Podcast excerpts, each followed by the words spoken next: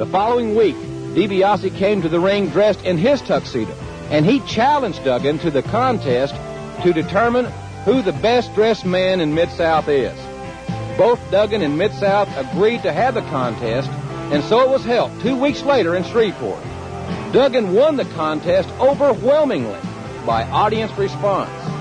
DiBiase, however, was displeased with the results and demanded an electronically monitored rematch of the contest. Again, Mid-South and Duggan agreed, largely because the fans demanded it, and so it was held. Once again, Duggan was the winner by a landslide. DiBiase, in a fit of rage, ran to the vice president of Mid-South, Joel Watts, to lodge a complaint. That monitor's still on in there. Well, Duggan, are you what, cameraman? Get a close up of the Duggan. Are you watching? Now, wait a me? minute, wait a minute. Are you watching me? I dropped you in the parking lot before. You're in there gloating like a big shot. Well, gloat over this, Duggan. I'm taking out your car. Wait a minute! Oh! Duggan has been entreated by the authorities to press charges against DiBiase. But Hacksaw wants to get his revenge in the ring. There's going to be an all-out brawl with the wildest set of stipulations in history in the Superdome this Saturday night.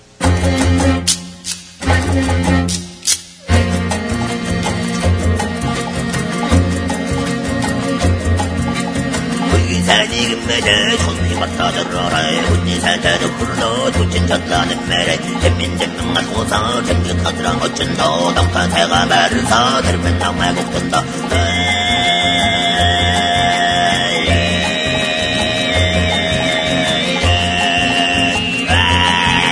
My daughter should be awake.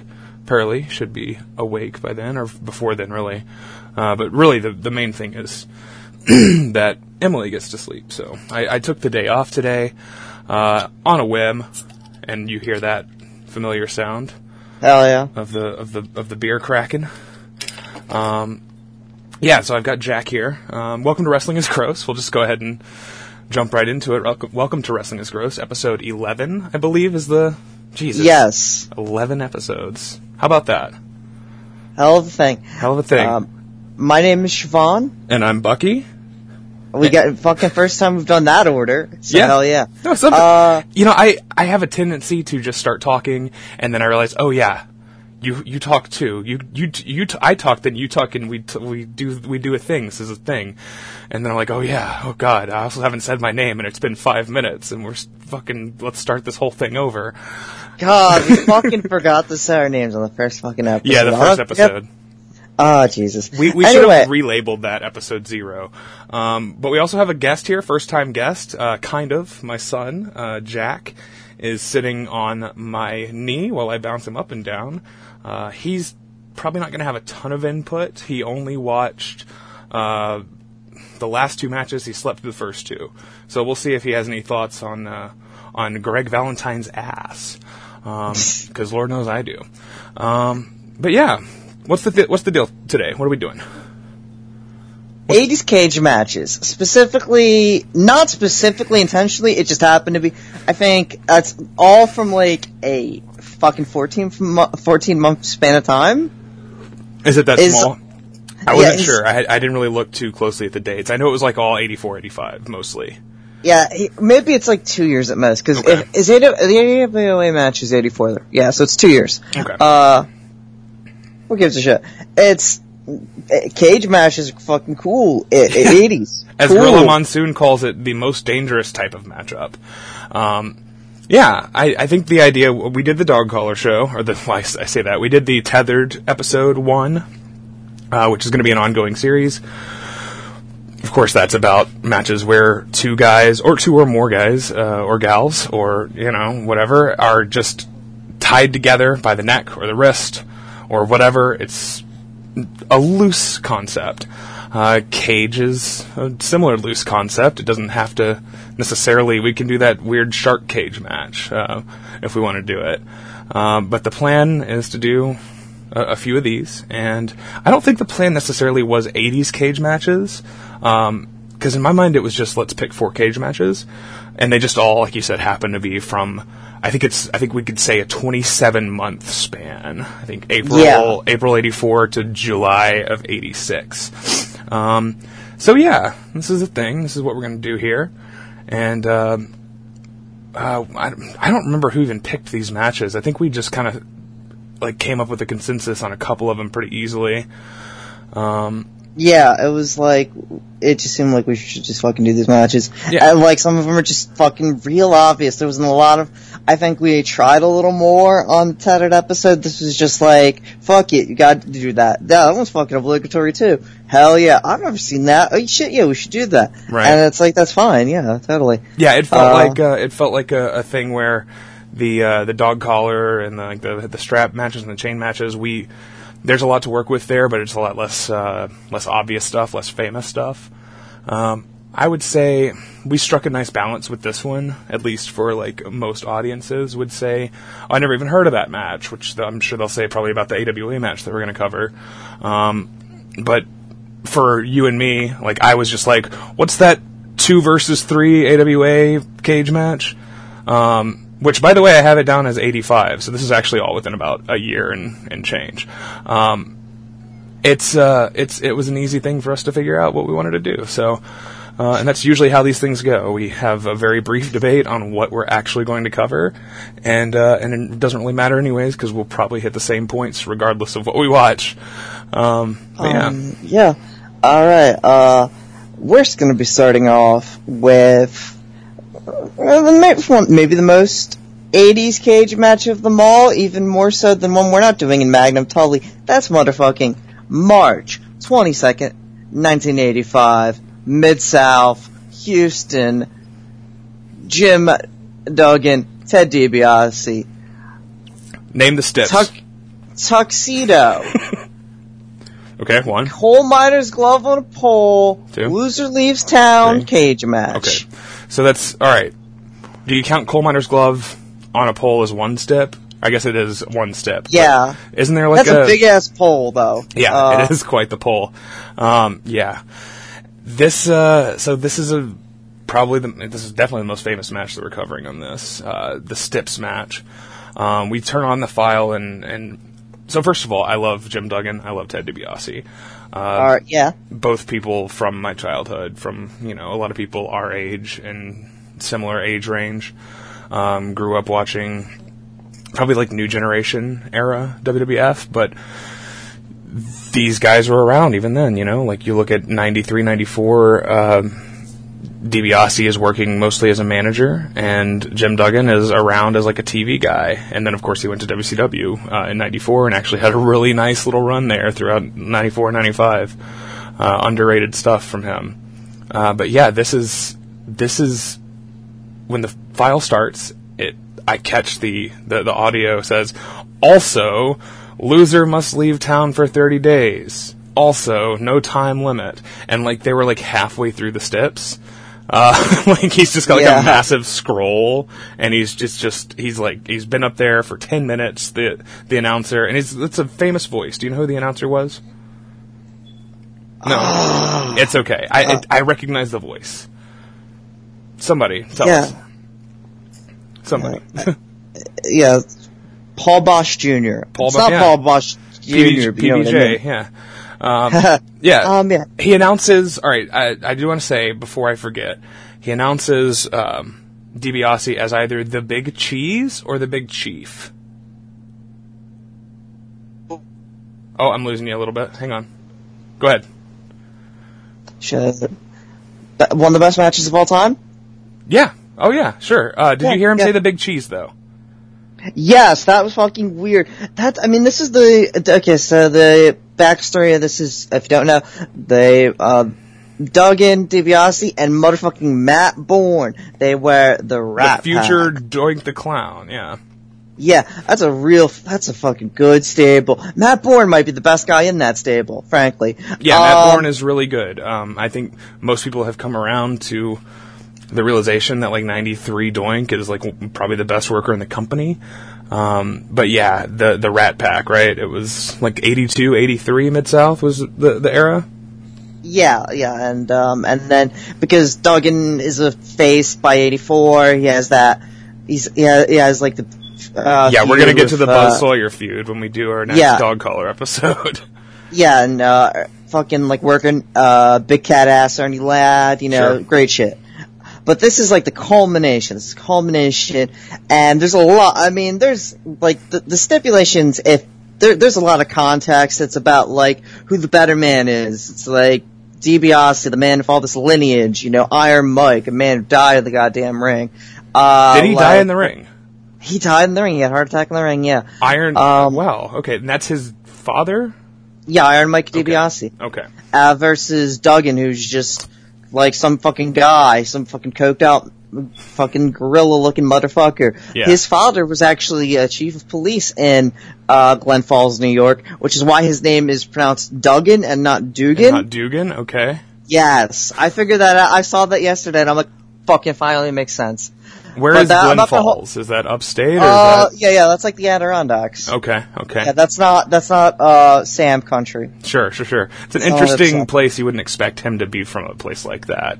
Yeah, and when they say New York, especially, that's even weirder because you're like, what if they mean just a city? You- Yeah, they did say from New York, Jim. Yeah, it's very strange. Jim Duggan is not a New York dude. Um, yeah, I, I don't know. Scottish Presbyterian. like no, yeah, I don't know where I thought he was from. Uh, he feels almost like locationless. You couldn't possibly uh, pin him to a map without, you know, some serious investigation. But yeah, I, I was, I was pretty he, weirded he, out by he that. feels like, uh, you know, you know, wherever he has the said location, wherever he da- uh, darn well pleases where the fuck, you know, like sure. He, it, it's just he's a hitchhiker and motherfucker. Yeah. this guy. Parts anyway, somewhat uh, unknown.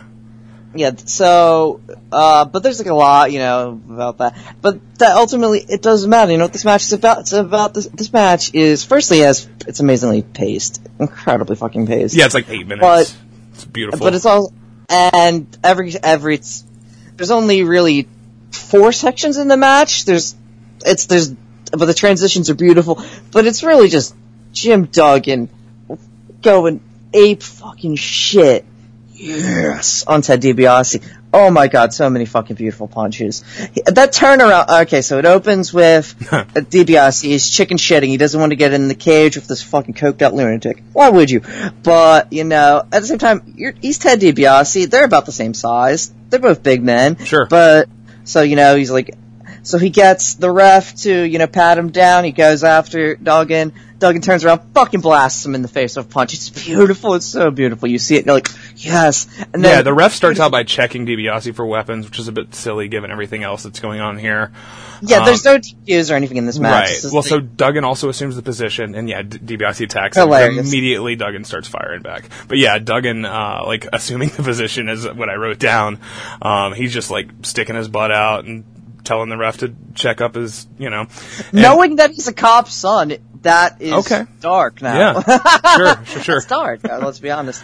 But Um, yeah, the but- first big bump of the match is, is like this huge clothesline that he gives him, and the and so the tuxedos are weird. I've never worn a tux. Uh, it's like a Yeah. it's a pretty odd piece of clothing overall. Uh, Hacksaw is in a powder blue tuxedo from the looks of it. The He's video quality. look. Yeah, he's a prom looking motherfucker. That's right. But yeah, when he clotheslines DiBiase, you see the coat, the DiBiase's tuxedo coat, just billowing through the air as he takes a big, like, high back bump, and it, it's a really cool. There's a lot of cool imagery on just basic bumps here. Yeah. Uh, it's fucking, I mean, DiBiase, what a bumper. Dude, uh, dude has no qualms about bouncing off his neck for anything. Yeah, Uh, you know, we, which, we- I mean, we, he spent the majority of his career as the heel, but it's like, by WWF time, he was, I mean, he was charismatic as shit, but he was pretty broken down. He wasn't the bumper he was even a few years before. yeah. And, well, that, so yeah, DiBiase as a babyface is underrated. Uh, Oh, sure. Dick Murdoch match is like. Is that am I th- I'm thinking of the right thing, right? Dick Murdoch Yeah. from like a few, just like six months after this, I think. Um, yes, yes, no, no, you are good. Yeah. really good, really good stuff from that that late '85 era of D- DiBiase as a babyface in Mid South. Um, but yeah, he gets his fucking ass whipped here, and Duggan Duggan has really great front, oh, really great punches, obviously, uh, like lefts and rights, overhands, jabs, crosses. Like he's definitely a guy who knows how to fucking box. He's definitely like done he's definitely done boxing because you don't you don't have such a variety of punches and you don't know how to land them that well without you know, at least dabbling a little bit in, Yeah. in boxing. It's it's good. It's good. But Yeah. he uh, he he loses control. Uh, DiBiase uh, is obviously he's he's a good aggressive heel, but I think more than that, he's mostly known for being like a begging off sort of heel. Um, he drops to his knees, sneaks a grab on the on the waistband of, of Duggan, and, and drives him into the cage, and then you get a lightning fast blade job from Duggan in there. Um, Oh yeah. it's it you i mean I, I saw him come up. I went back in the file and i saw like where it must have happened but it's so quick. It's really incredible. These guys definitely like boys in mid south knew where and when to to show the blade you know it's Yeah. really something Yeah, I mean, you you're gonna fucking be like a piss poor blader with uh, Cowboy Bill there pulling the strings. God no. he'll get in the ring So- in the middle of a match and pull out a knife and show you how to do it uh, Yeah. I, uh, I've, I've I've seen maybe three Bill Watts matches ever, and they're all from like this era of Mid South. So I don't I don't really know what he's like in the ring, but I would imagine he's a hard ass, and I probably would enjoy. Yes, exactly. stuff. I can't imagine. Yeah, like I I would assume he just. I mean, holy shit! Like, look, look at look at the way his son turned out. Uh, Like, Jesus Christ! You think he he Well- probably beat the shit out of him, right? Like all the time, Yeah, uh, like well into the guy's thirties, probably too. Yeah. I was, have you ever have you ever seen the match where he teams with Zandig in one of those Florida feds? No, Uh, I've, and I've heard of that. Jinkos. I, I Yeah, know that hilarious. exists. I know the Erik Watts uh, Zandig tag team has happened, but I've never watched it. But yeah, we Maybe get. one day. so- but we get a lot of. I mean, we get some good DiBiase fish drops. We get a nice falling pile driver, and then he goes for. He goes to the pole. He goes to get the glove, and we get fucking all time. One of my just an instantly beautiful bump. Fucking uh, Duggan fucking warps his shit. He fucking blasts him, and he goes uh, ass over tea kettle off the top op rope. It's gorgeous. Yeah, Uh, um, leading into that, uh, we get some tuxedo ripping uh, while Duggan is is getting the shit kicked out of him. Before the big the big comeback there, I do want to uh, make note of uh, another attempted comeback that happens. Um, Duggan gets all right, so Duggan's bleeding quite a bit. Uh, the powder blue tux, in addition to just being like a fun character quirk for Duggan, is also clearly here because of the way the blood shows on the powder blue. Yes. uh, really, Yeah. really hell of an image, right? Yeah, yeah, there's not. God damn, they probably could have found a white tux, but that would have looked way too stupid. It's so he much would have looked like, yeah, he would look like a coke dealer or something, not like not a coke over- user. Look, Yeah, we, we, we, like we it- want people to know that you're you're snorting fucking lines, but we don't want them to come up to you and see if they can like get some off of you. Yeah, he's an overgrown child, not a cartel dude, not Mm-hmm. a fucking. Yeah, not not a fucking you know, uh, hanging out with fucking Giorgio Moroder and shit. um, Yeah, so there's a moment there right after he pulls it over his head. Um, DiBiase pulls the dress shirt all the way uh, off of him, except for it's still hung onto his wrists by the cuffs. Um, Yeah. which is like you know the good buttons and a good dress shirt. That shit's not coming unbuttoned unless you you know it's not you're not breaking that button off of there unless you really tug on it. And so that acts as a sort of like handcuff as uh, DiBiase just drills him, and his hands are just bound together because of the they're still in the shirt, and the shirt's just dangling there, but he can't move his arms that far. It's really a weird, cool image and kind of disturbing. Um, and then he gets uh, a comeback attempt, at least. Uh, DiBiase goes up and attempts to get that uh, that coal miner's glove off of the pole, and Duggan comes over and uses that same shirt, which is still connected to his wrists, whips it over the over the head and around the neck of DiBiase and just starts choking him with it, which is yeah, like that's really good contextual, um, like improvising with with uh, an element of this match that would not appear in any other match. Um, if you want to talk about using stipulations, using all of the stipulations in, in this case to its like fullest potential, uh, this is a great example of how do you work a tuxedo match? What what makes a tuxedo match interesting in a way that other stipulations couldn't be? This is not a spot you could do. I mean, you're you're usually not wrestling in a long sleeve dress shirt in any other circumstance. So there's no Yeah. other situation where you could do this spot. It's really fucking cool. Um, but yeah, back to that fucking him getting crotched on the top. Um, DiBiase does get crotched on the top and just falls straight back down onto his back and like shoulders uh, from the top. That's a, that's a hell of a bump too, for sure. Um, yeah, that that's their final uh, momentum shift, and from there it's all just Duggan beating some ass. Well, uh, uh, he, he, yeah, I mean, he does that, he does that shimmy up the pole. How beautiful is that move? He yeah, like fucking jumps. Uh, but I mean, DiBiase gets the glove back. But then, and then Duggan does some. I mean, Duggan is such a fucking great athlete at this point. He does some like amazing like weaving out of the way, and you know, uh, he's like a boxer. He really is. He he works Yeah, this kind of like a boxer. Like DiBiase's like doing these punches, like he has him in the corner and he's ducking, and and then he like fucking rams DiBiase's fist into the fucking top uh, turnbuckle. It's so good. It's, so, it's yeah, that's it- the, that's probably my favorite spot in the match. Actually, is uh, when DiBiase gets the glove away from Duggan, and Duggan is yes dodging those those shots with. I don't know what a coal miner's glove is. First of all, It's just a big ass fucking. just I mean, it's one of those things where if contextually, like, if we, we've seen enough wrestling, it's like we, if you have no familiarity with it, it seems in- in- insipid, but it, and, and just like, just like, what the fuck is that shit? But you're like, you see, like, that's a gigantic ass glove. I mean, you remember like the Triple H era when he had like, he would bring out the glove, but it was like a mechanic's glove or something. I and don't. like, I don't remember that. Oh, that was like a one of his reigns of doom on like 2002, 2003 around then. he had a big glove. He wasn't a big glove. It was just like a regular size. It was just a black glove. It was like the, the kind of glove Sting would wear as the crow. Okay. It was fucking weird. It was like you see this glove. This is fucking massive, and it would stiffen out your arm and all that shit. It's a fucking yeah. It's kick ass. Yeah. And you know, and but how does it help you punch harder? it just it's just big. It just adds It's weight just to everything. Okay, it's just big. Got it. It's it's big. I mean, it's one All of right. those- yeah. all right. It's, so it's heavy on the hands. Duggan does shimmy up that pole, uh, looking like a fucking Mario in one of the 3D Mario games when you're climbing a climbing a tree. Um, and he uh, he grabs the glove.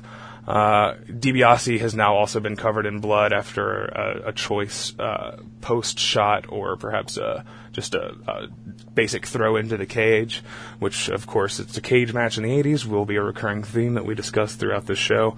Um, Duggan comes back down, puts the glove on, and DiBiase throws powder in his eyes. Um, first time we've actually seen the powder spot on on, an, on a match that we've covered uh, for this show. I love a powder spot. How do you feel about powder? Well, I mean, we've done we've talked a lot about powder. We've talked a lot about yes, we've talked a lot about about the cocaine, but I, I doubt that DiBiase is No. like, this was cut with some other shit for sure. no, no, this is just. I mean, well, we had a powder shot in, in Dustin uh, Buckhouse Funk, Oh yeah, we did. Okay, Texas sure. Dirt. Sure. that was great. Though. But at the same time, Well, I would that, like on that. Um, yeah, let's go ahead and, and say that match had uh, uh, Tony Schiavone talking about the cowboy boot, the hard sole cowboy boot, and in this we get a similar thing. There's no commentary for this, but I filled in the blanks. Uh, DiBiase does some good stomps to the forehead, and he's wearing like dress shoes, like hard sole dress shoes. It's very similar. Um, Yeah, like footwear that you would normally have in a wrestling match that you're using that just adds extra weight and just a stiff shot uh, that wouldn't happen otherwise. So that's cool. Um, but yeah, sorry. Uh, the glove part, Duggan getting the glove back is probably my favorite thing in this match. Um, DiBiase goes up and misses uh, second rope gloved fist drop. Um, Duggan grabs him by the wrist and just starts slamming his hand into the buckle repeatedly Yes. until he can rip it off. And it's it from there we get pretty quickly to our finish. I mean, he's just a fucking gorilla. He really is just this fucking coked out girl, but he's an amazing athlete. Duggan, Duggan is like peak Duggan. Everybody know. Everybody should know at this point in time. The peak Duggan is not like the cornball jackass or whatever. But even then, I think WWF Duggan is like now underrated.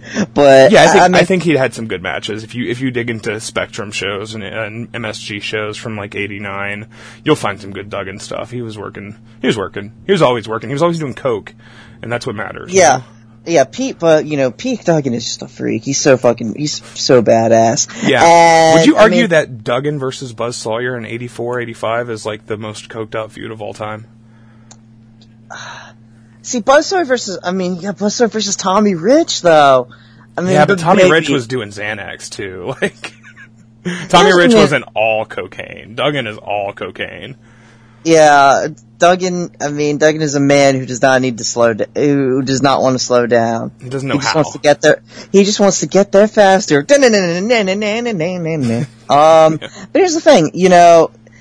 Yeah, he's just a gorilla. I mean, I keep, I've said that about 15 times, but I mean, how else do you see? You just this dude, dude an orangutan because of his hair color, maybe. Sure. There you go. There, but it doesn't matter. Which one's He the one with their ass out? Baboon. We'll talk about we'll talk Yeah, about Ric Flair later. we'll talk about Ric Flair oh more God! later. Oh God! Yeah. It's Greg Valentine. Yeah, a lot of ass in this player episode. of Baboon. But and I mean the end is so perfect. It's just one shot. Yeah. And it's and that's the only actual pin attempt in the match. Is and it that's the only perfect. one? Okay. I, you know, yeah, you never need that. You don't need that shit. Yeah, because DiBiase, he goes for the only time he goes for the falling pit, uh, pile driver, but he never he doesn't capitalize on it. That's when he only gets other the time. I was wondering if he if we had a near fall after that. So yeah. Um, Yeah. DiBiase, after his hand has been broken and glove removed, he runs and screams, tries to climb out of the cage. Duggan grabs him, whips him in, and we get arguably the single greatest knockout punch spot in the history of wrestling. Uh, Duggan with the coal miner's glove on, uh, leaps basically straight up in the air, about a foot off the ground, and just slams it right in between the eyes of DiBiase. And DiBiase bumps like a stuntman who like uh, like in, he was like in hard boiled and he just got shot in the fucking climactic hospital shootout by Chow Yun Fat and that's your finish.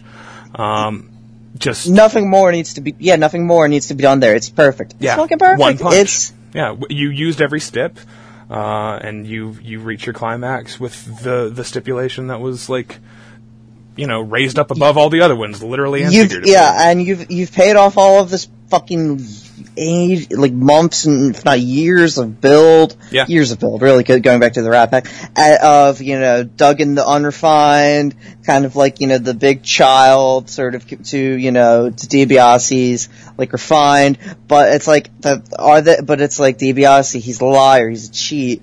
Yeah. Duggan, he he's I mean he's he's you know he, he does bull he does some like wild ass bullshit, but he's not lying. He's just that's just the man he is. He's just a hacksaw Jim Duggan. He doesn't give a fuck. And He- DiBiase would go on to, I guess, he he would he would work some All Japan tours throughout the summer, um, and then yeah, mostly come back repackaged as a babyface. Uh, not not entirely. I think there's a big angle that turns him, and I don't remember the uh, exact specifics of it, but I know it. It's got a lot of blood involved. Um, but yeah, uh, this also leads to a, a major shift in uh, in in DiBiase's character as well. So it's a it's a big thing. This is a big match for a lot of reasons. and it's just the fucking best. It's Yeah. and it's fucking it's, It's like eight minutes. Yeah, it definitely earns up. its all timer status. All right. Um. What ne- next up? A match that's Moving Um, right along. yeah n- less well known, but fucking kicks a lot of ass as five real. I mean, five hard ass motherfuckers in this match. Uh, it is a three on two handicap match from AWA. Do you have the date off the top of your head? I do. It's April 21st, 1985. Okay, guess what fucking city we're in? St. Paul. Yeah, where the fuck else would we be? and They could have Uh, run Rosemont or something. yeah, They were still uh, they doing could- big shows in, in Chicago and stuff. But yeah, if they're if they're gonna have their big blow off uh, multi man cage thing, then it's gonna be St. Paul, right? It's got to be. Yeah. Uh, we get, so this is fucking, our, you know, we get, we got our baby faces, we got motherfucking Crusher Jerry Blackwell, 5'10", 575,000 pounds. Uh, the planetary ass motherfucker, Uh-huh. and Sergeant Slaughter. Goddamn, Sergeant Slaughter, what a hard mother, love Sergeant Slaughter. Yeah, okay. Versus versus uh, masked superstar, course. Bill Eadie. So Billy both of the uh, ac- actual members of Demolition, because we're never going to do a crush match. When the fuck are we going to talk about Brian Adams on this match? Um, Never. I mean, on the show, never. King King Uh, Tonga.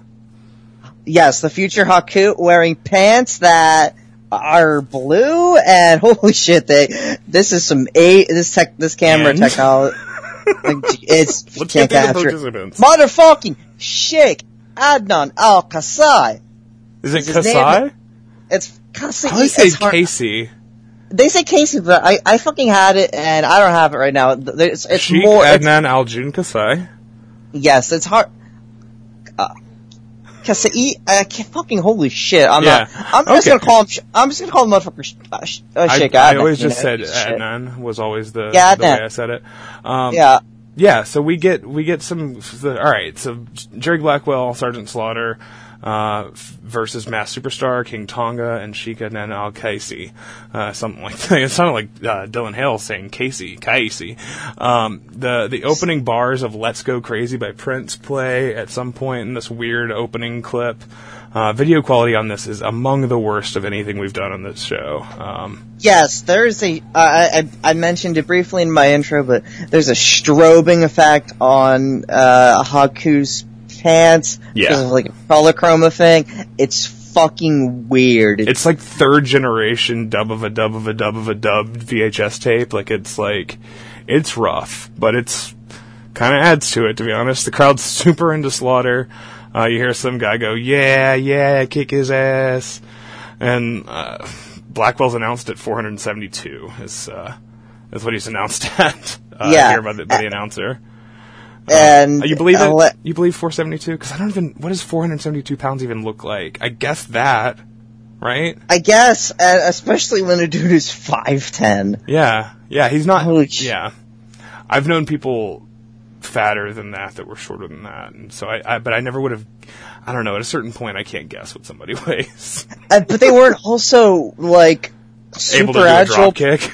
Yeah, they weren't also freak pro wrestlers who have who are just completely inexplicable human beings. Right, right.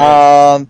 So anyway, um, back uh backstory. Uh, Adnan he Adnan turned on um Blackwell who yeah, you know, Blackwell was was big- like wearing a headdress and stuff, or I. Yeah, like, he what- was what- whatever the garb is called. I'm not super woke when it comes to the Middle East. I apologize.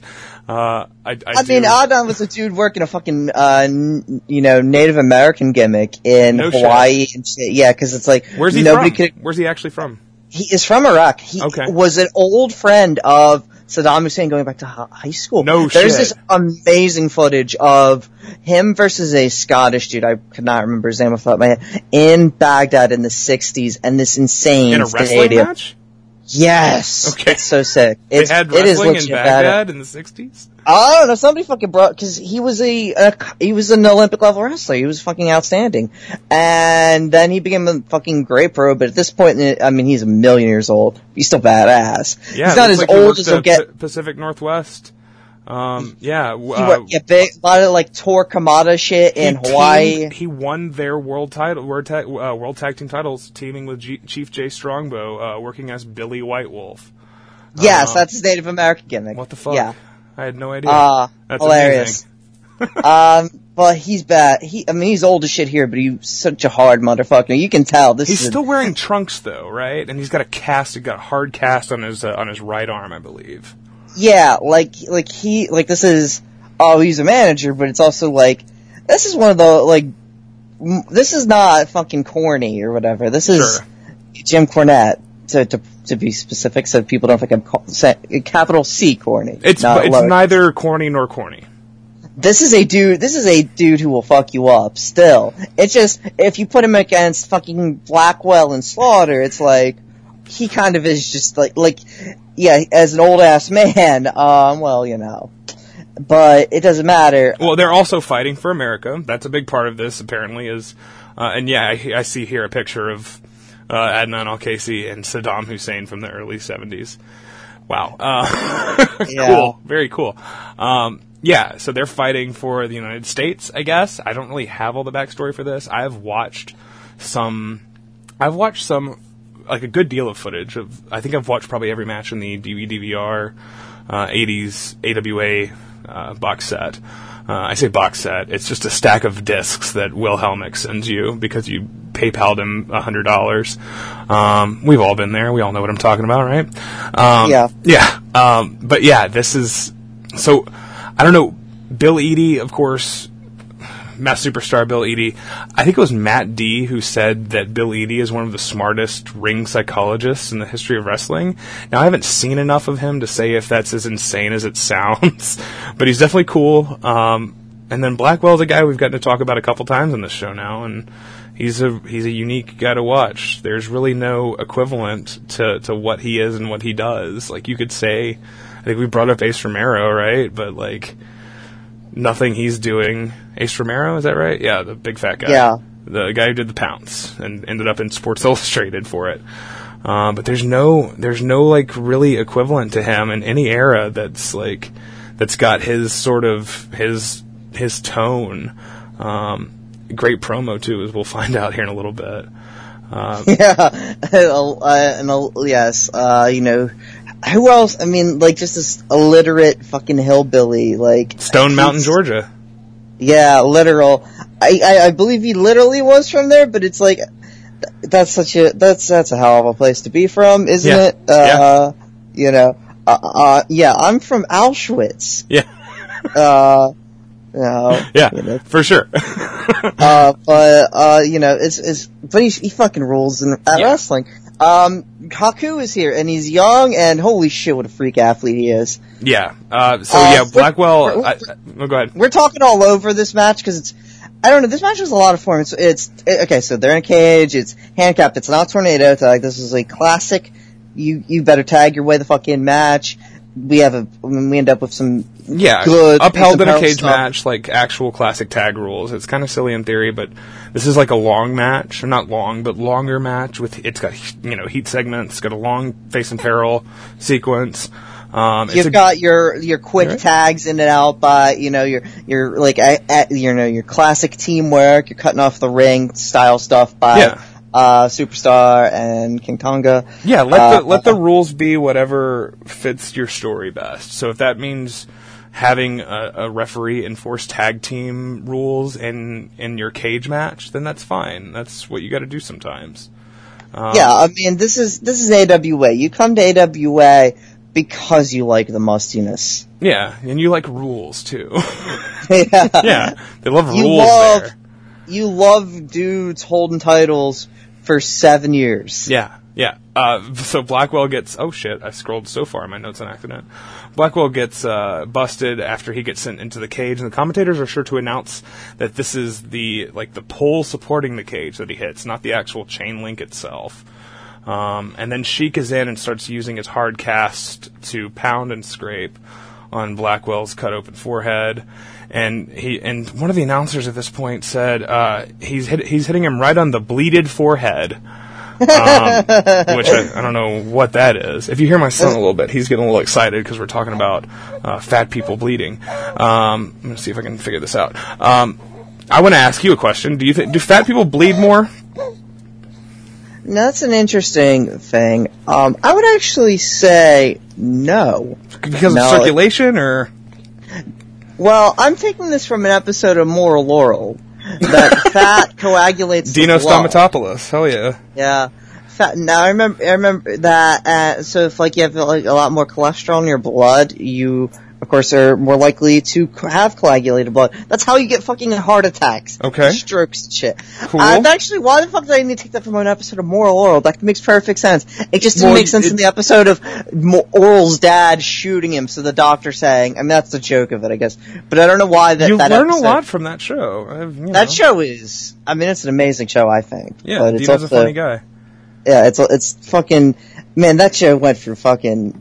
That show was not on long at all. That show was on three years, and from beginning to end, what a fucking Jesus Christ! It's uh, you know, right. eight hundred degrees. Yeah. You know, Um, Um, so anyway, yeah, he he uh, so Blackwell is still doing headbutts, and the announcers uh, once again say he's hitting him with the exact part of his head that's been cut open and bleeding.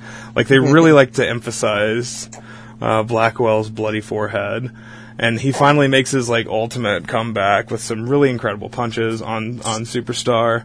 Then Slaughter comes in and starts just fucking people up with punches, yeah. throwing people into the cage. I mean, Bla- yeah. I mean, Blackwell has like a a hard head gimmick, of course, which Yeah. is sick, and he sells. and they're with Haku so- too, by the way. Yeah, which is so great. Yeah, he sells things so well. He has this. Uh, I mean, he just looks like a dazed motherfucker, and he always looks like a dazed motherfucker. But he progressively gets more dazed. Well, he has does trouble breathing sell. because of you know his condition of being Yeah. a massive, massive fat man.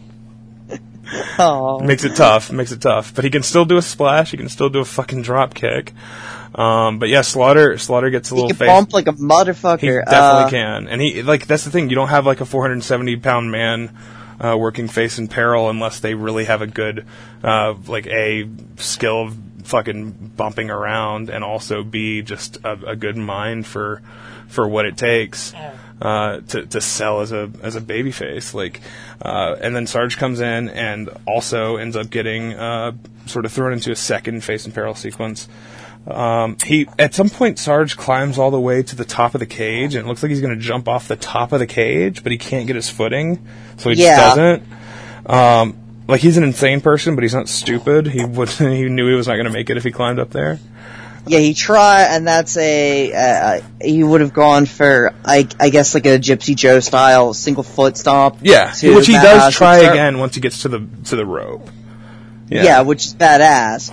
Um, but uh, it's just like, I mean, and he's a huge motherfucker. Obviously, I think he's listed at 30, uh, 302. Yeah, he's got like three inches on me too because I've taken a picture standing right next to him. Um, Yes. my and, Uh, and me and my my five foot one wife. Um, oh, hey, all right, go go ahead. I gotta I gotta do a baby Uh, thing. okay, so uh, we get young Haku. Haku would have been uh, 25, 24. Maybe older than that, but I'm not sure. It doesn't really matter. Because he's an amazing athlete. Um, he does some fucking ca- uh, kicks. Just fucking Barefooted, dope- always Yeah, barefooted. Did he ever wear kill- boots? I can't. I, I don't think of him ever wearing boots. I think it's possible that he did at times as Meng, but I'm not 100 percent sure. Yeah, I I, I think it, like if he wore them now, I wouldn't be surprised, and I wouldn't be Sure. pissed or anything. He's When he worked the New Japan Rumble or whatever. Yeah, or the fucking Black Label Pro match. Him and uh, Oh yeah, he's wearing versus- shoes in that. Yeah, versus Yeah, the different boy.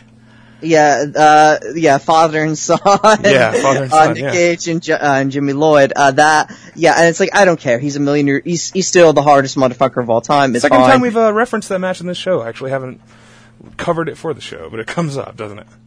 Yeah, talk a lot about Nick Gage. Eventually, we will talk about the different boy.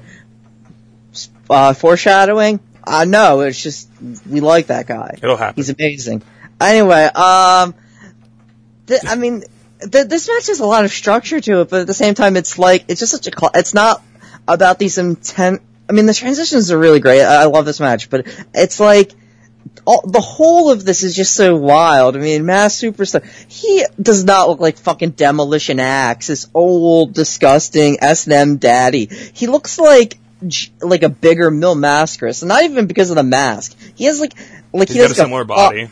yeah, he does like a flying clothesline and he gets like full, like he gets like full ass in the air on it. It looks great. Yeah. Um, he's like, he's like a great mover. It's weird. Uh, He's a weird guy. It's it's a that's a weird uh, character. Like I, watching him like cut promos and stuff. Um, I don't know. Masked Superstar is a guy that I've seen very little of, and I would like to see more, just to see if Matt D was right about him being an all-time great. Yes, I mean another Georgia guy who. So it's much again Yeah, similar footage. to. Uh, uh, yeah, similar, ex- very similar case to someone we've referenced before, Assassin Jody Hamilton, where we know he can promo, uh, we know he's interesting. Yeah, because we you got know, some we- TV bits, but we don't have the matches. Yeah, yeah. So it's like you know, it's just I don't know. This is just. I mean, so are the, you talk about the structure and the story.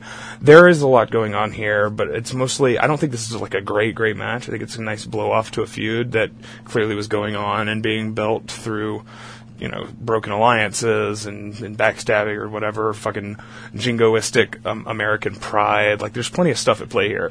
But more than anything, more than anything, I think this match is about how Sheik Adnan Al Qaisi is his worst nightmare, which is what the uh, what the commentator says. Sheik's worst nightmare uh, is about to happen to him. It's Oh about my how God. he's afraid of getting squished by a fat man that he betrayed. That's what this match Yes. is about. Like when you boil it down to its core, it's about uh, a, a, a, a terrorist who is afraid of a fat white man, which is truly the Minnesota uh, American dream, is going and, and sitting your fucking cheese curd ass on top of a fucking Middle Eastern guy uh, who who has threatened your country and your home, and that is truly what this match is about. Um, yes. Somehow this match, nothing presages the existence of Brock Lesnar, of all people, better than this match. Sure, sure, definitely. Uh, Uh, this match is just fucking. It's just like I mean, five five guys are just fucking hard. Mother- I mean, I just I, everything about this match is just enjoyable. Yeah. It's highly entertaining. It's Yeah. just And the I dream is fully realized as the finish is a massive top rope splash from Blackwell to Adnan, who just gets completely crushed.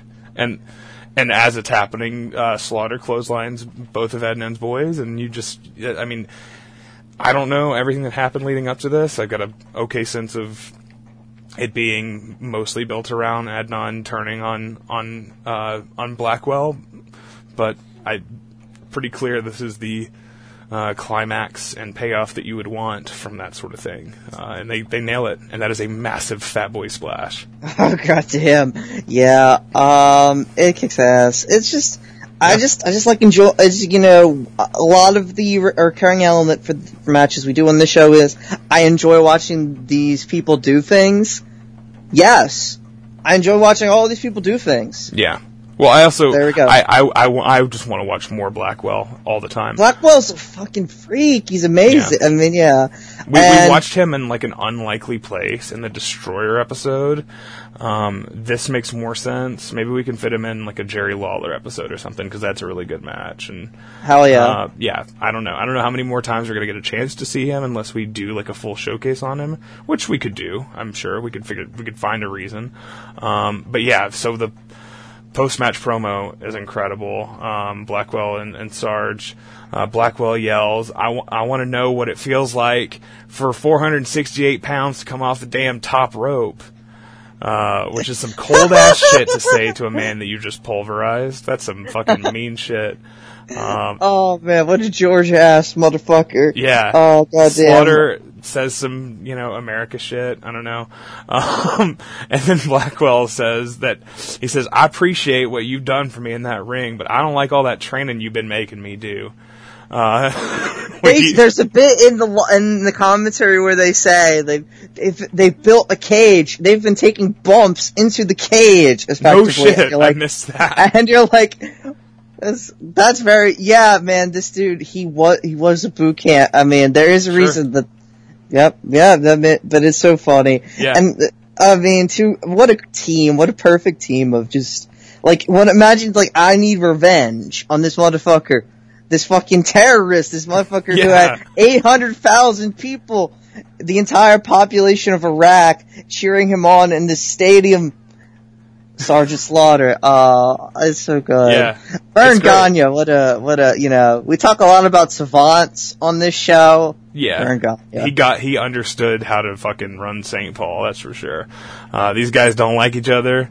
Uh, Slaughter says they did what they did here tonight because they're Americans, and he uh, he also says if it doesn't matter if you're black or white or red or purple. So I don't really know what that means, but woke King Slaughter is uh, yeah, he's dude. you know he he's uh he's boomer woke. That's like he's boomer you know woke, yeah, woke boomer know, memes. That is I mean hey man that is like boomer anti-racism. Just being like Sure. It don't matter. It doesn't matter. It's Yeah. like, you know what? Fine. I don't You care know if how you're many gay or any of those other things in that acronym. Yeah, you know what? And you know and you know how many goddamn boomers are literal just murder psychopaths? yeah, right. Take that. That's fine with me. Anyway, uh, this Great ma- shit. I- I don't. Yeah, I don't love this match. Like I don't love love it, but overall, as like a segment, and with that post match promo, I I was I was down. I like this a lot. I just want more Blackwell. I fucking love him. He's so cool and weird and unique, and I just I, you know what? I just want to listen to him do promos. Like fuck, that's all I want now.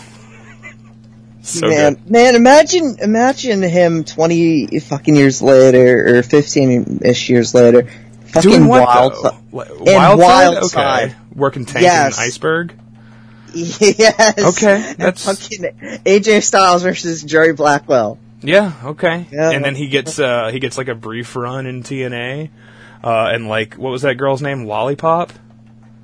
Um, Candy? what's Uh, Goldilocks. Goldilocks, thank you. And then like Goldilocks like licks his nipple after like a backstage segment or something. Like some, you know, uh, that puppet, the psycho midget, uh, and Barry Blackwell have like a fucking uh, fans bring the weapons match, and Goldilocks, I don't know, is there presumably, and Ed Ferrara is farting on commentary. Yeah, okay, I, I'm in. Uh, yeah, 15 years later, I'd be okay with that. okay. Um, So, uh, we're going to take a, a, a brief break. Uh, if you are good on the AWA match, yeah, I'm good. all right. I'm going to go and use the restroom, and um, I'm gonna I'm just going to leave my microphone open. If you hear my son uh, start to yell, that's uh, that's unfortunate. So, he'll, he'll, Well, well yeah. he'll live. He's fine. He's going to be just fine. He's drinking some milk. He's looking uh, very well fed and confused. Um, no, he's happy. All right, there's a smile. That's the smile I'm looking for.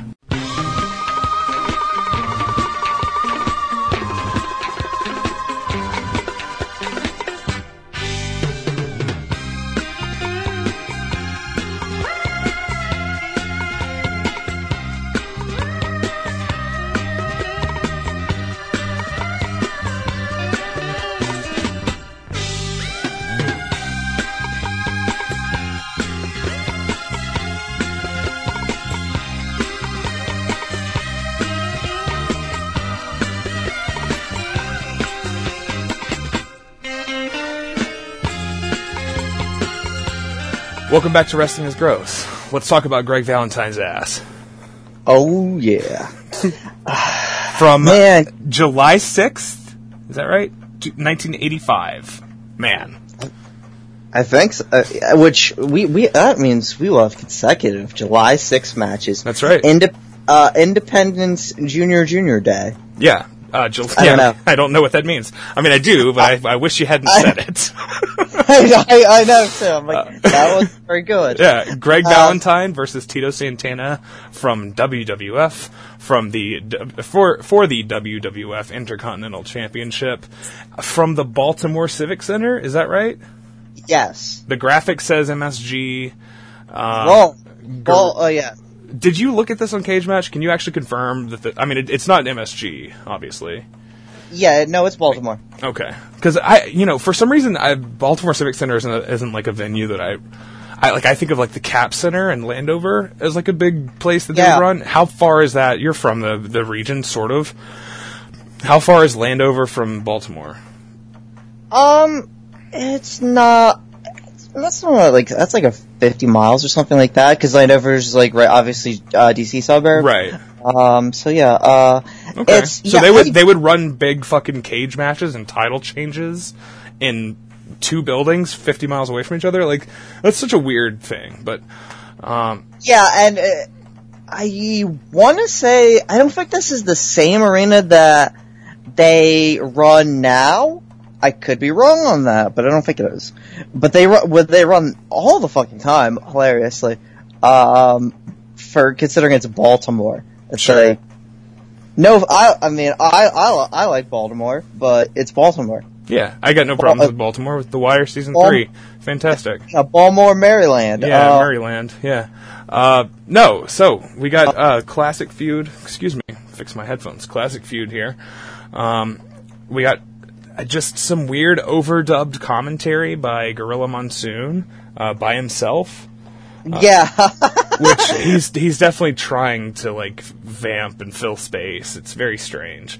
Uh, yeah, um, he, I mean, he's doing, he's being gorilla-ish, he's being, like, Oh, critical, definitely. but at the same time, it also has that, it's weird, he sounds like, he, this is also, like, peak, you're likable, we both have, uh, in our family, literally, you know, we're both actually, you know, uh, you know, sh- have, you know, name for, you know, our, uh, s- like, I like a slow uncle, right? Okay. You know, he's he's a sl- Gorilla Monsoon is a slow uncle. Sure, sure, He's- yes. But he's like he's likable and he's making points, and you're like, yeah, he's into this. He's feeling this. This is his environment. yeah, it's no, slow uncle for sure. Uh, yeah, uh, so This isn't that fucking the Hart brothers Steiner brothers match where he just you just want him to die in the middle of it. which I oh, don't one of my even- lit- Mm, I don't. I don't remember that. Well, I I don't have any frame of reference there. Um, it's uh, oh fuck that match is one of my favorites ever. A lot of people don't Okay. like that match weirdly. I love that match so much. I mean, I- WrestleFest 94. yes, I'm familiar with the match. I just don't know the commentary. Um, Yeah. It's him and Stan Lane. It's it's bad. Okay, Sounds there bad. we go. Moving on. um, so this is a. Sorry, you, you go. he says that Tito was almost maimed the last time he met Valentine. Uh, then he says this is for the for the first time in the history of wrestling, the IC title will be defended inside of a 15 foot high steel cage, and I don't believe that's true at all. um, I'm pretty sure that probably happened like nightly in 1985. Very Yeah. strange. He says the steel Uh, cage matches the. I've, most of my notes here are just gorilla quotes. Um, he says it's the most dangerous type of match there is, uh, and says that Tito has recently had surgery on his leg because of what Valentine did to him. Um, Yeah, so going to uh, mention Gorilla's uh, comment that he I've been in this uh, steel cage match environment many times. I never liked it. I never, I didn't like any of them. He says. I didn't like any of them. I didn't like it. Yeah, I'm, I can't imagine you enjoyed being in a fucking cage match. Like, yeah, this is so the match. He's, The, he's so sincere. it's hard to talk about this match without talking about Gorilla the entire time. This is an escape the cage rules match, which is an unfairly maligned stipulation. Um, it's become a bad thing throughout the years, I guess, but this is really worked like a fight where Yeah, if you Uh, get two tight fucking workers like Greg the Hammer Valentine and fucking Tito Santana in, in the uh, bl- like the blow off to a blood feud, Mm-hmm. they're gonna. I mean, they work this. I think the clo- the tightest match we've w- d- uh, talked about before this is uh, would be fucking Pront and Conf. yeah, sure. I Uh, think like it is a straight that nothing else is just like as close up. to just a is- fucking fight. So just close up like I like we are on top of each other. Fucking, you will not fucking get away from me, you motherfucker. Sure, Like, sure, yeah, yeah. Uh, that's definitely that's definitely a thing here. Uh, yeah, so I'm just gonna keep going to fucking gorilla quotes. He says the hammer knows m- so many ways to hurt you, um, which is but so fucking true because Hammer has like Valentine has like probably 15 or 20 different strikes that he does throughout this match whether it's like a downward forearm uh, like a knife edge my fucking phone's ringing. How about that? I'm gonna answer this. Hang on. Yeah. hello? Uh, there's no one here under the name brenda. I'm sorry. You too. Bye. All right so the hammer. That was weird. Leave it in. Leave it in, yeah. Uh, so the uh, fucking Brenda, I'm expecting a call, you asshole, and I've, okay, that's why my ringer's on in the Brenda's first place. Yeah, exactly. I, yeah, I know. Brenda can Um, Brenda can kiss uh, the exposed ass of Greg the Hammer Valentine. Um, yeah, he does uh, like knife edge chops, uh, down strike forearms. He does uh, like just point of the elbow strikes, fra- like straight forearms. He just he does like different types of kicks and knees. He is such a varied striker, and everyone looks just as good as the last. It's it's really like as just from like a pure striker perspective, as they would yes! say, the, probably the yeah yeah the hammer has got to be the best one of the best pure strikers in the WWE today for sure. Oh man, um, I I know exactly what you mean. He has so many. He's a fucking. I mean, and he just like he gets that forearm like right on top of the forehead or something. Yeah. and it's just fucking nasty. Looks like he's scalping the motherfucker. He's. he was doing that to. Piper, and that this is second second appearance of uh, Valentine actually too. Um, Yeah. yeah, the strikes in that match are similar to this. We had better camera work on that, but um, yeah, he, he We're big fans him. of uh, White Morishima on Wrestling is Gross. That's right, White Morishima. I have that written down actually. Uh, which is actually pretty close to the actual name of a guy who worked Futin, right?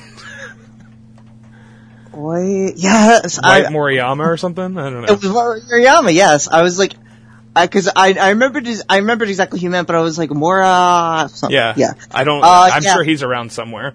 Uh, probably working fucking Keita Yano, Keita in the house.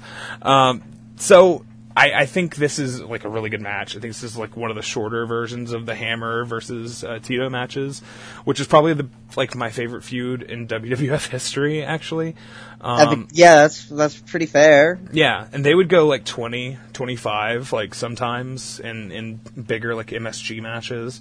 Uh, much more deliberate pace. They'd, you know, work long headlocks and, uh, and like figure four sequences and the stuff you would expect from like an extended Greg the Hammer Valentine match. Uh, but this hasn't really worked like that at all. It's just, uh, he just gives him some sick shots into the cage. Uh, Tito gets some color. Uh, he's got some good comebacks, obviously, but it's this for me was all this was all Valentine. I Yeah, I fucking I fucking love Tito. I think Oh, yeah, he's, Tito- he's so good in his role, but he's like, yeah, I mean, Valentine is he just sells just his ass fuck- off too. Yeah, Valentine's just a, just a savage motherfucker. He just doesn't give a shit. Yeah. it's not that he, he's not. It's not that he's eating the match up. It's just like Tito's role just- is to sell to sell the ass beating and then come out victorious. Uh, you know, just the perseverance at the end. That's that's the match. Yeah. Yeah, I mean, and you know, Tito. I mean, Tito rules. It's not. It's nothing against Tito. Nothing. He's No. He's doing exactly what he's supposed to. Oh, It's I think just the flying forearm too um, is. Oh like- hell yeah! like arguably the uh, I guess the prototypical you would say, and it's probably not the right adjective I'm looking for, but the prototypical out of nowhere finish. Um, you know, your your fucking diamond cutters or whatever. Uh, the way that it can come off of any random Irish whip and then finish a match, just not even like build to a momentum shift. It just happens and then we're done. Um, I think that's one of the earliest examples of a move like that. Uh, that the crowd recognizes, oh, this is your finish. They, he hit it. It's over. I didn't see it coming, but he did it, and now let's fucking go. We can go to the bathroom now because this match is over. Um, I think it's really interesting for that because that has become a thing, obviously, in modern wrestling. You're not flash finish, but you're, you're out of nowhere move. Uh, The fucking RKO, it's a meme, right? What if Yeah. they had that meme, but it was fucking Tito's flying forearm? Yeah, and it, but instead of just being like, it, it never needs an elaborate setup. It's just this fucking dude who just fucking blasting you in the head. Yeah. it kicks ass. It's great. Um, He's great. He is great. I don't want to say Tito's not great. Great. Fucking Tito's fucking fantastic. Um, Tito appeared on uh, the Chris Gethard show actually at one point. Uh, big fan of him for for him and uh, and Colt Cabana. I think the only two wrestlers to have appeared. Uh, and then uh, uh, Brett Davis got New Jack on his show, which mean which is Brett Davis is obviously better than Chris Gethard in almost every way. Um, but yeah, as far as New York, New York uh, cable access is concerned, um, he appeared on the Chris Gethard show, which is a very important thing for me uh, in like 2012, and I, I, I love Tito. He's a he is a um, he is a like humble and uh, just a sincere fucking dude, and we talk a lot about uh, guys who are sincere as hell, and I think Tito is definitely that. Great, great babyface, like one of the best of the era for sure. Yeah, um, we got, uh, the, the audio on this, because of how weird it is, uh, oh, and the crowd is fucking hot for Tito, uh, of course, uh, but the audio for this, like, the most, you don't hear anything from in the ring, really. No, because it's it's just dubbed over with Gorilla saying dumb shit like, "Uh oh, Tito with a handful of tights could become X-rated here at any moment." Because we see we see Greg Valentine's ass like three Yeah. times in this match. Oh, god damn, it's a pasty motherfucking ass. Um, is- yeah, but really the, really, what we hear mostly, of course, is Jimmy Hart, uh, who almost exclusively Right. is referred to as the mouth of the South, because really, Gorilla clearly just was like, he wasn't phoning this in, but he was just like, how do I make this extra fun? How often can I refer to him without calling him by his name? I feel And like man, Gorilla used a lot of nicknames on commentary. That was a pretty common thing for him, right? No, uh, yeah, I, I mean it, was, but it, it feels like I don't think I think he literally calls him Jimmy Hart once, which is Yeah. so funny. Um, and you're just, but you hear the, you know, That you hear like, yeah, and the, the psycho laugh. You're like, wow, "Ah, damn, that was somehow even Jimmy." more psychotic than that was. Yeah, that was. we're gonna um, isolate that. Yeah. that was terrifying. it was spot on. It sounded like you actually Oh. had a megaphone there and you did it into. Yeah, Man, I fucking Uh, hated Jimmy Hart as a kid. I don't know how yeah. much.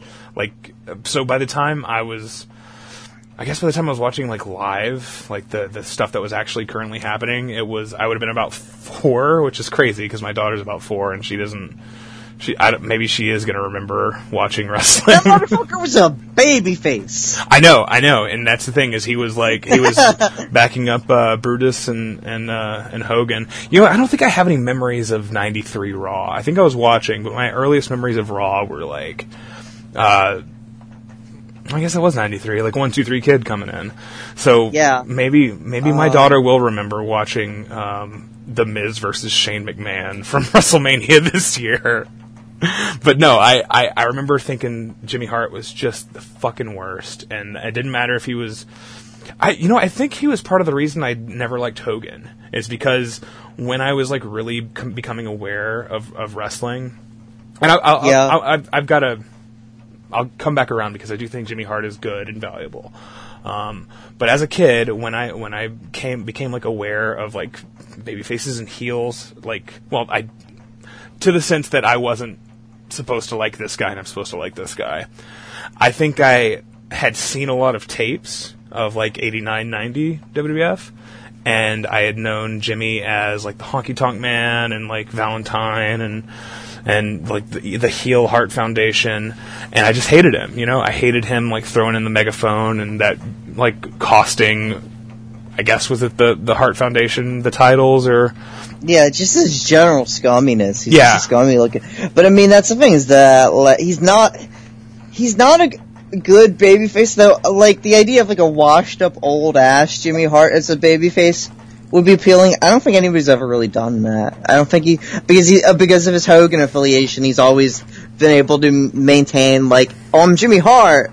And all of that, like in WCW, like Yeah, and I haven't the seen a ton of themes guy and shit, all that. Sure. But- so I think that's the- really valuable. I think if you like consider how much how much like good work he would have done for just the fucking entrance music and and not just in like the WCW era but the, the WWF era is like largely sorry I'm this kid is going nuts um, largely based on um, on his like compositions you know and like he was he was doing some cool work um, just I, I don't I guess real American isn't him obviously but fucking the t- the Yeah, Rick Derringer. yeah, so like the Strike Force theme uh, is is the best, obviously. Um, I don't think you have Pile Driver without him, and but that's the thing is, I also think he is a great fucking heel. Um, He is. It's just- Memphis, the first family was like everything. Fucking Yes, him and the. Dream Machine and fucking Sweet Brown Sugar, uh, which somehow we've never talked about. I don't think we've ever covered a Memphis match in this fucking show at this point, which is crazy. Um, yeah, I know. I was just, ta- I just, I like, if literally, like, uh, in the comment to a, the Dustin episode, uh, friend, uh, friend of the show, uh, Umbrella Sarah, I was like, said something about Tennessee, and I'm like, yeah, we could make this an all Memphis show and nobody would mind. Yeah. Which is true. Well, I don't. Good, yeah, you just cover TV, just do a review of because we got so much of it on on tape now. Um, yes. but literally, yeah. we could just, we could do literally entire, like, what, we would, uh, digress and we would do, uh, we would do, we, we would, uh, do some fucking, uh, SMW for a break. Yeah, sure, sure. Like, uh, and just maintain like we could literally just do all yeah. well, And, no, like, you, that- what you do is you go and you do fucking Pafos ICW. Um, yes exactly But yeah, so this is that. Bring it back around. Jimmy Hart's good. Almost said Teddy Hart. Teddy Hart also good. Uh, Teddy, uh, Teddy Hart uh, a great man not a good dude Yeah, Ian okay. Rotten Ian Rotten as hell Ian Um, Rottenkampf, perhaps. Um, we- I made that joke already. Fuck. yes Um, but, you, but you we I you did you underplayed it you underplayed it so it Ian Rottenkampf. I had I uh, I only heard it like the second time I listened to that fucking episode Uh, so yeah, so the finish here. Uh, well, all right. So at one point, Gorilla says, "I'm I'm glad I retired," and fuck, we are too, man. Um, finishes. Tito hangs off the side of the cage, trying to escape. Uh, this is like the third time we've seen Valentine's ass, by the way. Um, Yeah.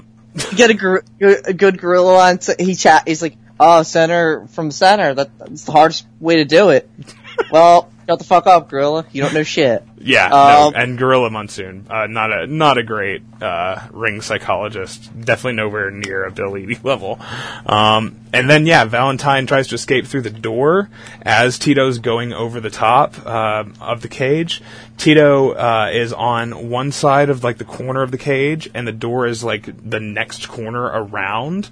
And Yeah. uh, and so yeah, Valentine's trying to get out the cage through the door.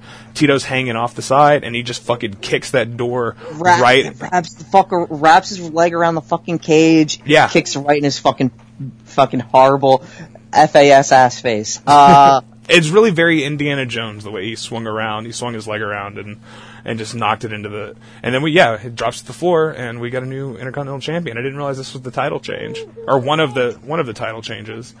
uh, this is the title change. Oh. This is the title change. Okay, yeah, I didn't Yeah. know that. I, I I think I've seen this. I don't know. Um, and then yeah, we get an amazing post match. Just mwah, just amazing. Um, with Valentine getting in the ring with the IC title, swinging the belt around, throwing it into like the cage and into the turnbuckle and just bashing it on every hard surface he can find. So just to destroy the belt. So when Tito gets it, it's just all fucked up. it's so funny. The crowd's like throwing trash in the ring. Yeah. It's so good. Fuck, oh, man. Oh, Greg Valentine. Uh, Truly canonized as like a gross legend on this show, I think. Yeah. I think between Uh, this and the dog collar match, and I know there's plenty of other stuff too, but between if we, it, yeah, if we do a Piper episode, we we fucking. I, I yeah, I want to watch that other match. Exactly, exactly. That motherfucker uh, Piper Valentine match. The one, oh goddamn. Yeah, I haven't That- watched it Greg- yet. I've, I've heard it's really good though. We could do a fucking Valentine episode and fucking do Ronnie we- Garvin Valentine, man. Uh, we do the, we do the Valentines. We do two two uh, Johnnies and two uh, two Gregs because that apparently that Johnny Valentine uh, Baba Inoki uh, tag that they just covered on Segunda Caída is really good. Um, yeah, yeah, Greg Valentine. I've seen his ass. So so is my son. My son was also my yeah. A lot of people Now- seen that man's ass. Now the transition, main event time. Main event good time. boys. Good line, boys.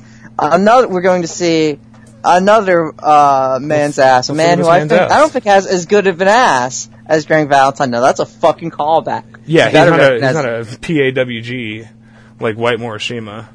That's a fucking callback me not me saying uh, and you getting pissed off that I've said that Greg Valentine's better than Ric Flair because they're Oh, different sure. guys. Yeah, um, every every name a wrestler in the '80s who wasn't a blonde guy who did a figure four. Right. That's true. But We got two Shit. of them here. yeah, July sixth, 1986. For the NWA World Heavyweight Championship, we are in Charlotte, North Carolina at the Memorial Stadium, which is a weird ass stadium that never had like an NFL team. It's obviously can't or not equipped for a baseball team. It's fucking weird. The only other You know thing it's I've ever equipped for? Cage match where a guy lands in a fucking helicopter, gets a red carpet rolled out, walks to the Yeah, ring, and then he talks shit yeah. for 25 minutes. Yeah, the only thing I've ever seen, the only other thing I've ever seen here is like footage from like a motocross race in 1989. Charlotte, baby. We got Ric Flair versus Ricky Morton from Jim Crockett Promotions. Uh, Great American Bash Tour. And now this is a match that Steel cage match, we Like- should say. that wasn't Steel cage match. Well, yeah, who who, Yeah. who would know? Uh, this is a match that was like in the like down uh, in the fucking like on the cutting room floor for like 25 years. Uh, Was it there's no really? commentary. Yeah, I, so there's a crawl uh, throughout at certain points of the match that says it's crawl. Is that what you call it? The like the scrolling like news ticker. Like the crawl. Crawl, crawl, crawl. I don't know. Crawl, I but yeah, guess crawl crawl. because like as scrolls. I don't know. I don't know why I always Yeah. thought the word was crawl. All right, cool. Uh, there's a crawl at the bottom telling us that this was originally broadcast without commentary, um, which is fine. Like I don't understand why they have, like they have a WWE Network fucking graphic over this to tell you that because who the fuck cares? Um, and then yeah, fucking news chopper lands in the field. A red carpet is rolled out, and it's the world fucking heavyweight champion, baby. It steps out of a motherfucking helicopter. Holy God, this is the best entrance of all time. Uh, and Yeah. also, Ric Flair, a man who broke his back in a plane crash, defeats air travel in style. Um, are we sure that Hijo del Santo didn't ever come to the ring like on the back of a horse? I think he fucking probably did. I, I you know? swear I've seen that. Here's the thing. I bet that he did. It's just was it? Here's the thing. Do we have footage of it? Yes, because I've seen it. I no, no. I've I'm seen saying is, no matter what, I'm certain he did. I just don't know that there's footage of it because I haven't seen it, but I believe you when you say you've seen it. I am 100% certain whether or not that there's footage of it or not that he did that. that it just like, you know, just some match in fucking Guadalajara in, you know, Eighty-seven. they, it had. yeah, they uh, just It was on the Lucha set. They just had a, they just had a horse. Yeah. And they Well, asked his if he wanted to get on it, and there you go. Yeah, he he rode it to the fucking to the arena. Um, yeah, so we've got Ricky Morton here, of course, one half of probably my favorite tag team of the of at least American tag team of all time, of course, the Ro- Rock and Roll Express, as everybody I would imagine is aware. Um, my favorite tag team of all time, of course, is the Holy Demon Army.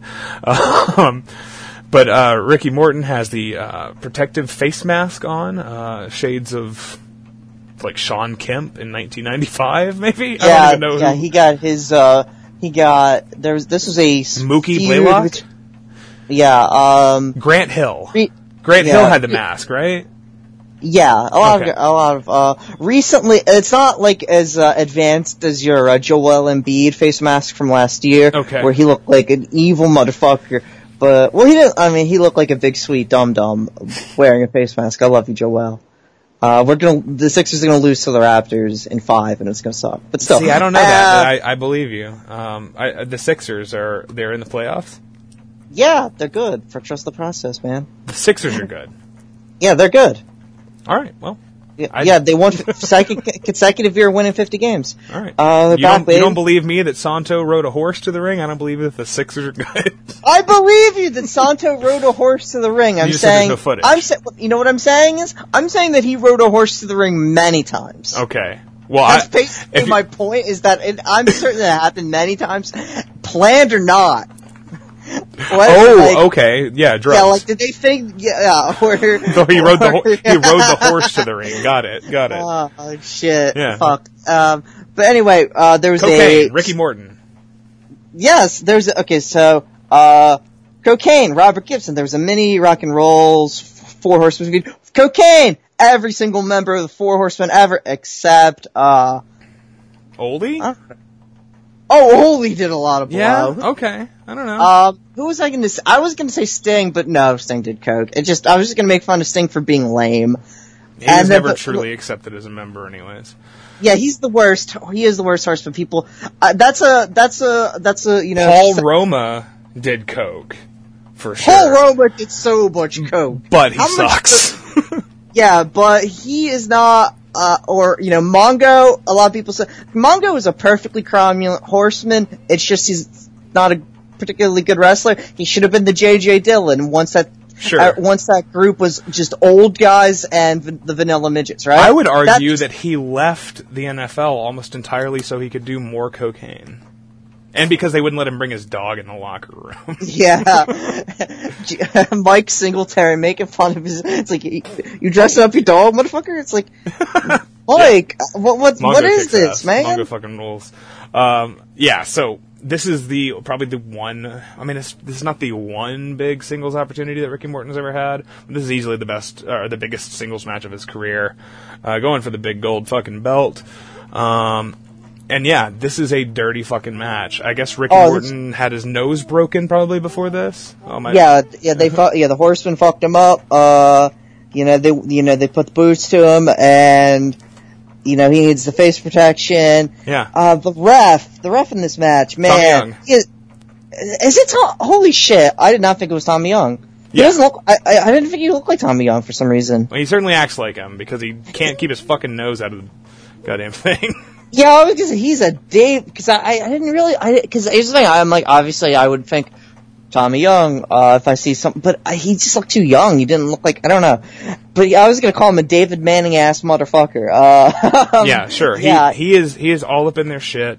Uh, we start off Ricky uh, grabbing uh, Rick Ric Flair's face or grabbing his hair, raking his face across the top rope, and then Tommy Yeah. Young immediately says, "Come on, you two, stick to wrestling." This I don't want a street fight. I don't want to see a street fight. You bitch, you're in a cage. Right. What are you doing? This is.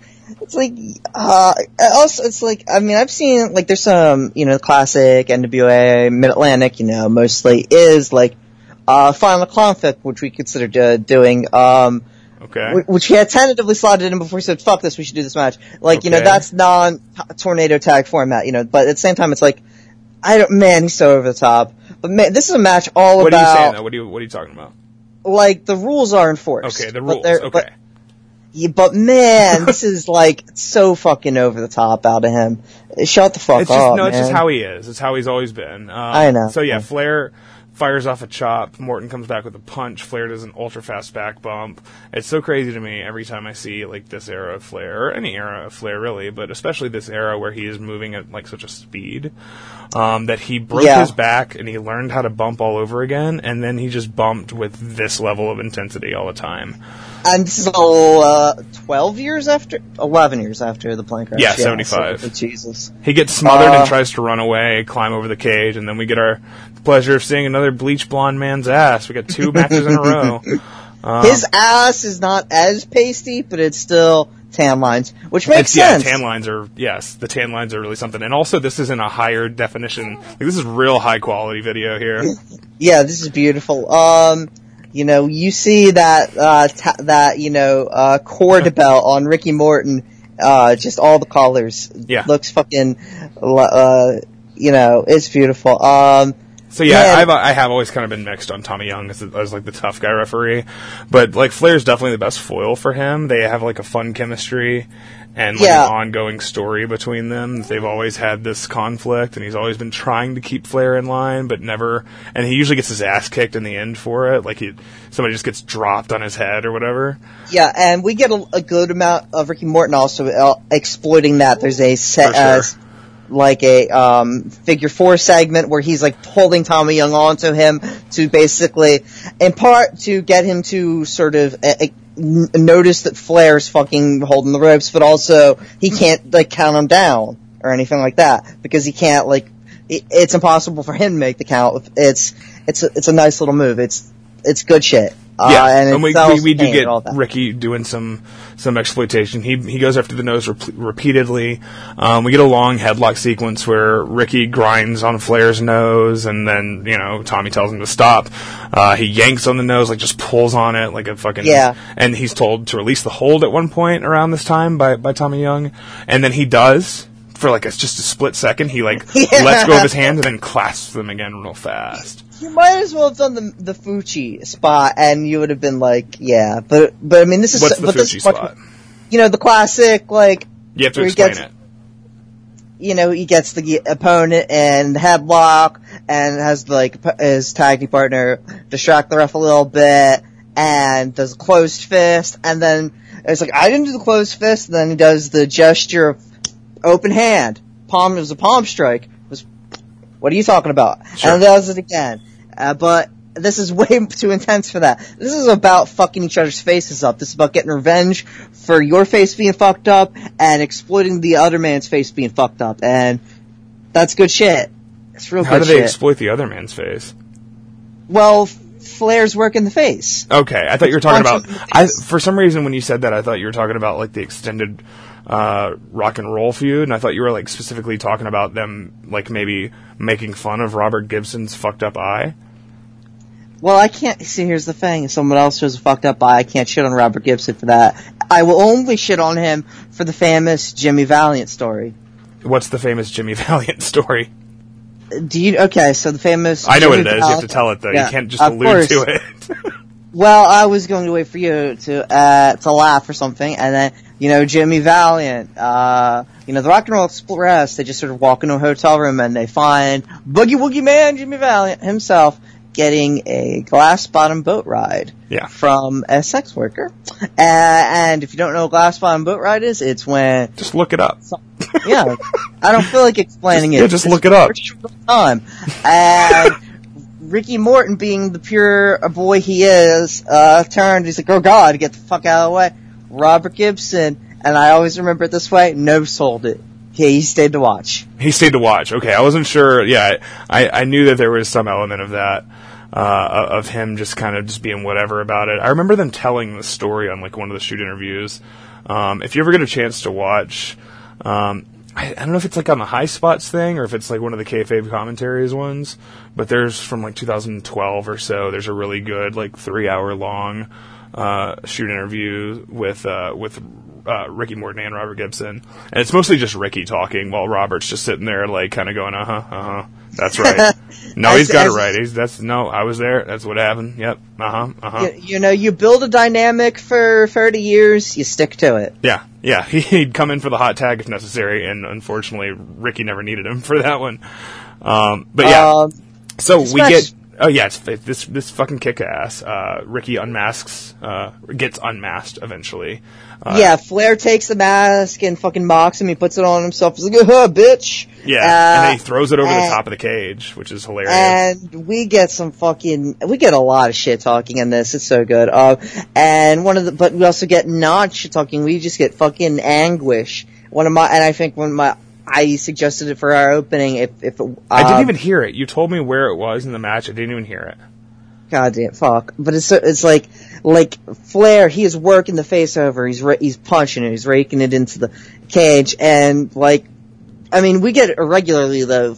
Ricky Morton is just saying, "Oh shit, oh shit, oh shit," his face because his fucking face hurts so goddamn bad. well, no, I think it's all fear more than anything because Ric Flair um, is incredibly vicious and aggressive in this Oh match. yeah, this is one of the most psychotic, like don't give a fuck Flair performances. There's a, like there's some bullshitting, there's some chicken shitting in this by Flair, but it's at a minimum. It's yeah, it's it's Flair. in the strict big babyface combat segments, which is where you would want it. He wrestles this match like a like a killer though. Um, yeah, when he's on top, he's on fucking top. Yeah, and people are yelling rock and roll, and he's like mocking them. He's going rock and roll, huh? Rock and roll. Uh, you want to be world champ, huh? And he just fucking rakes his face in the cage. And it makes sense that the most famous, like the most famously great babyface seller of all time, Ricky Morton, would be on the receiving end to what's got to be the meanest Flair beatdown we've ever seen. But goddamn, it's it's vicious. It's real fucking vicious. Um, and then Morton Yeah. gets like a near fall off a small package out of nowhere. Um, and then when Flair gets back up, he looks in just murderous. It's Yeah. He's got a scary fucking look in his eyes. Yeah, like fucking dare you? How fucking dare you? Yeah. Um, it's great. It's and you know neither of these guys are g- gentlemen you associate with big move offense. So all of our near falls are you know we get like a nice cr- uh, crossbody running crossbody, and it's all like oh sh- like a lot of but it but but that and that's fine because the the majority of this match is just a it's a title match, but it's a hateful fucking brawl. It's Yeah. two men locked in a cage who just fucking hate each other, and that's that's fucking great. Yeah. You don't really, and I mean, Ricky Morton is like the, the you know the blowjobbiest babyface of all time, maybe right? Yeah. Oh yeah. Def- well, mm, I think, I think he's up there for sure. I think he's not pretty enough to be the blowjobbiest. I think maybe like we didn't watch Final Conflict, but I think '83 fucking Steamboat might be up there. Um, but yeah, I mean this. Yeah. This is a guy who is like who has. He has the sympathy almost entirely because he's got a fucking blonde mullet and the girls want to the girls want to fuck him. Um, Uh, yeah. But he, in this match, he is, I mean, you know, for, I mean, it's, he is not holding, he is not like, like, like, like shirking his end of the fuck you, fuck you, you motherfucker, I'll fuck your ass up on this. In fact, he says, uh, in fact, there's like a, at like near the end of the match, he says even, and it's actually censored, which is so anno- which is so funny. What does he for all the time? He says, "I'll show you, motherfucker. I told you, motherfucker." To Flair, and they censor the motherfucker, which is so funny. Like he said shit like at least twenty times in this match so far. It's like you're gonna censor that. It's, a, it's just like it's so it's like Kids are watching. Kids are yeah. watching. Kids are watching. Uh, matchings on some bullshit, uh, obviously, because that's how Flair title matches in the 80s would always end. Uh, but yeah, kids are watching. They're watching, they're seeing Ric Flair's fucking weird tan line right above his butt crack. It's classic. Yeah. It's kid stuff. I don't- It's so fun. I mean, this everything. I just this match fucking kicks ass. This is one of the best. this was one of my favorite Flair defenses of all time. Hmm, I don't know. I think How long is that list? You hate Ric Flair, right? I don't hate Ric Flair. I just think that he's very overrated. My, I mean, my my He's favorite just is the- famous. Like just because most like people know him, like he's not necessarily overrated. He's just known. He's just well known Yeah. because he had so much exposure. But like, and, what what, and- what and matches was- do you think was- are overrated? Like what what what performances are people like? Oh, that's an all time performance. And you're like, no, it's not. Like, Well, the, the fucking Cash uh, Clash of Champions thing. nobody actually likes that match. That match, is, that match has been erased from any sort of like canon great matches because people realize now it's 45 fucking minutes long and has weird like sequences that are re- repeated almost entirely throughout. Nobody likes that match anymore. I don't. I don't. I can't think of a single person who would say that match is even good, much less great. I think I'm more resent him for the fact that. Okay. Let's get into this. Flair, Yeah, let's get into the psychology of why you hate Ric Flair so much.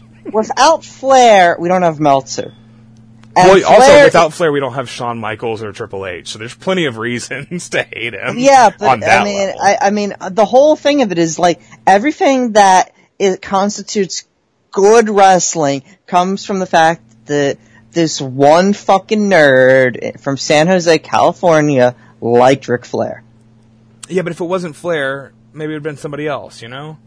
Well, if it had been Terry fucking Funk, that would have been great. That yeah, but he wouldn't better. have existed because the, the the the version of Meltzer who falls in love with Terry Funk instead of a Ric Flair is a guy who like you know develops a coke addiction and doesn't fucking ever get a chance to write a newsletter. Like that's the thing. That's the, that's how this had to happen. Is the the nerd had to be into somebody else who's also really just a nerd in a suit. Um, yes, which is what um, Ric Flair famously, is. the uh, Flair wanted to uh, literally be known as uh, Ricky Rhodes because he loved Dusty so much, and it's like you fucking nerd, you fucking you fucking fake ass little bitch. Um, but Wow. no, See, that's that's not nice. I don't care for that. I would perf- No. Have you seen his ass? All right, No. forget I said that No. because the ass Well, isn't Flair- really a selling point. yeah, I I mean it's not the Flair's. I mean Flair's fucking. I like. I like the things I like about Flair are just the things that people don't. And maybe I'm just a contrarian motherfucker. God, I don't know. I don't want to be, but I don't know. I like old man Flair. I like '90s Flair. The fucking my favorite Steamboat match is Spring Stampede '94. My favorite fucking Flair match of all is the fucking Vader match. It's I like my Sure. favorite fucking Flair defense before the like, and if not this, is the goddamn Koko B. Ware match. I'm not sure nobody talks about. So maybe I just am a contrarian motherfucker. But at the same People time, talk I about think that, that, match though. People do. That's the thing is a lot of people will say that that Flair, you know, Flair is a guy who toured and he he worked a ton of different people. Um, he got the best out of plenty of people. Maybe it's just because Yeah. the structure allowed Koko B. Ware or Lex Luger or who or Barry Windham to to have 30 minutes and just show what they could do. But I don't know. I don't think you have. I don't think. I, look, Terry Funk is my favorite wrestler of all time. I think he's the greatest wrestler to ever fucking walk the earth. He couldn't have that match with fucking Koko. You know, Yeah. it's it's a, it's a certain type of like cockiness, and is it's a it, you. Flair Flair is one of the greatest, and I I don't know. I understand that it sucks that he is held up as the greatest by you know every fucking uh, person who started watching wrestling in 2015 or whatever. But like, that's okay. They could Yeah. think they could say. I, I mean, mean- as long as they're not saying it about Shawn Michaels. Right? yeah, I- mean, you fucking know me and my thing of like my percentile greatness. Like, if you're in the one, like, I mean, he's like in the top one percent of the greatest wrestlers of all time. That makes it fucking great, objectively, right? Yeah, of course it does. There, how many wrestlers have there been ever? Like a million. Yeah, I never, I've never thought of it. I've never thought about So- how many people have actually worked a match. Let's get like- Striga on the line and ask him. it's just, just fucking he. I don't know the things about Flair that people like go out of the way to point out and be like, I don't know. It's like those are the things I least like about the motherfucker. Those are the things I like. Flair, who's this old ass scummy babyface in that Vader match, like grabbing a chair to beat on his fucking knee. Like I like desperate Flair. I like wounded Flair. I like babe. I like sincere babyface Flair. I like That's a lot of different Flairs. Uh, that's you love thing. It's not, him. it's not about. you love, yeah, you're right. You love Ric I Flair. just, I like, you know, I like Ric Flair. I don't like the conception love- of Ric you Flair. Love, say it, say it, please. All right. Thank you for everybody for listening. This has been Wrestling is Gross. Siobhan, I love Ric Flair. say it, say, say it one more time. I love Ric Flair. I love him too. I love Terry Funk more.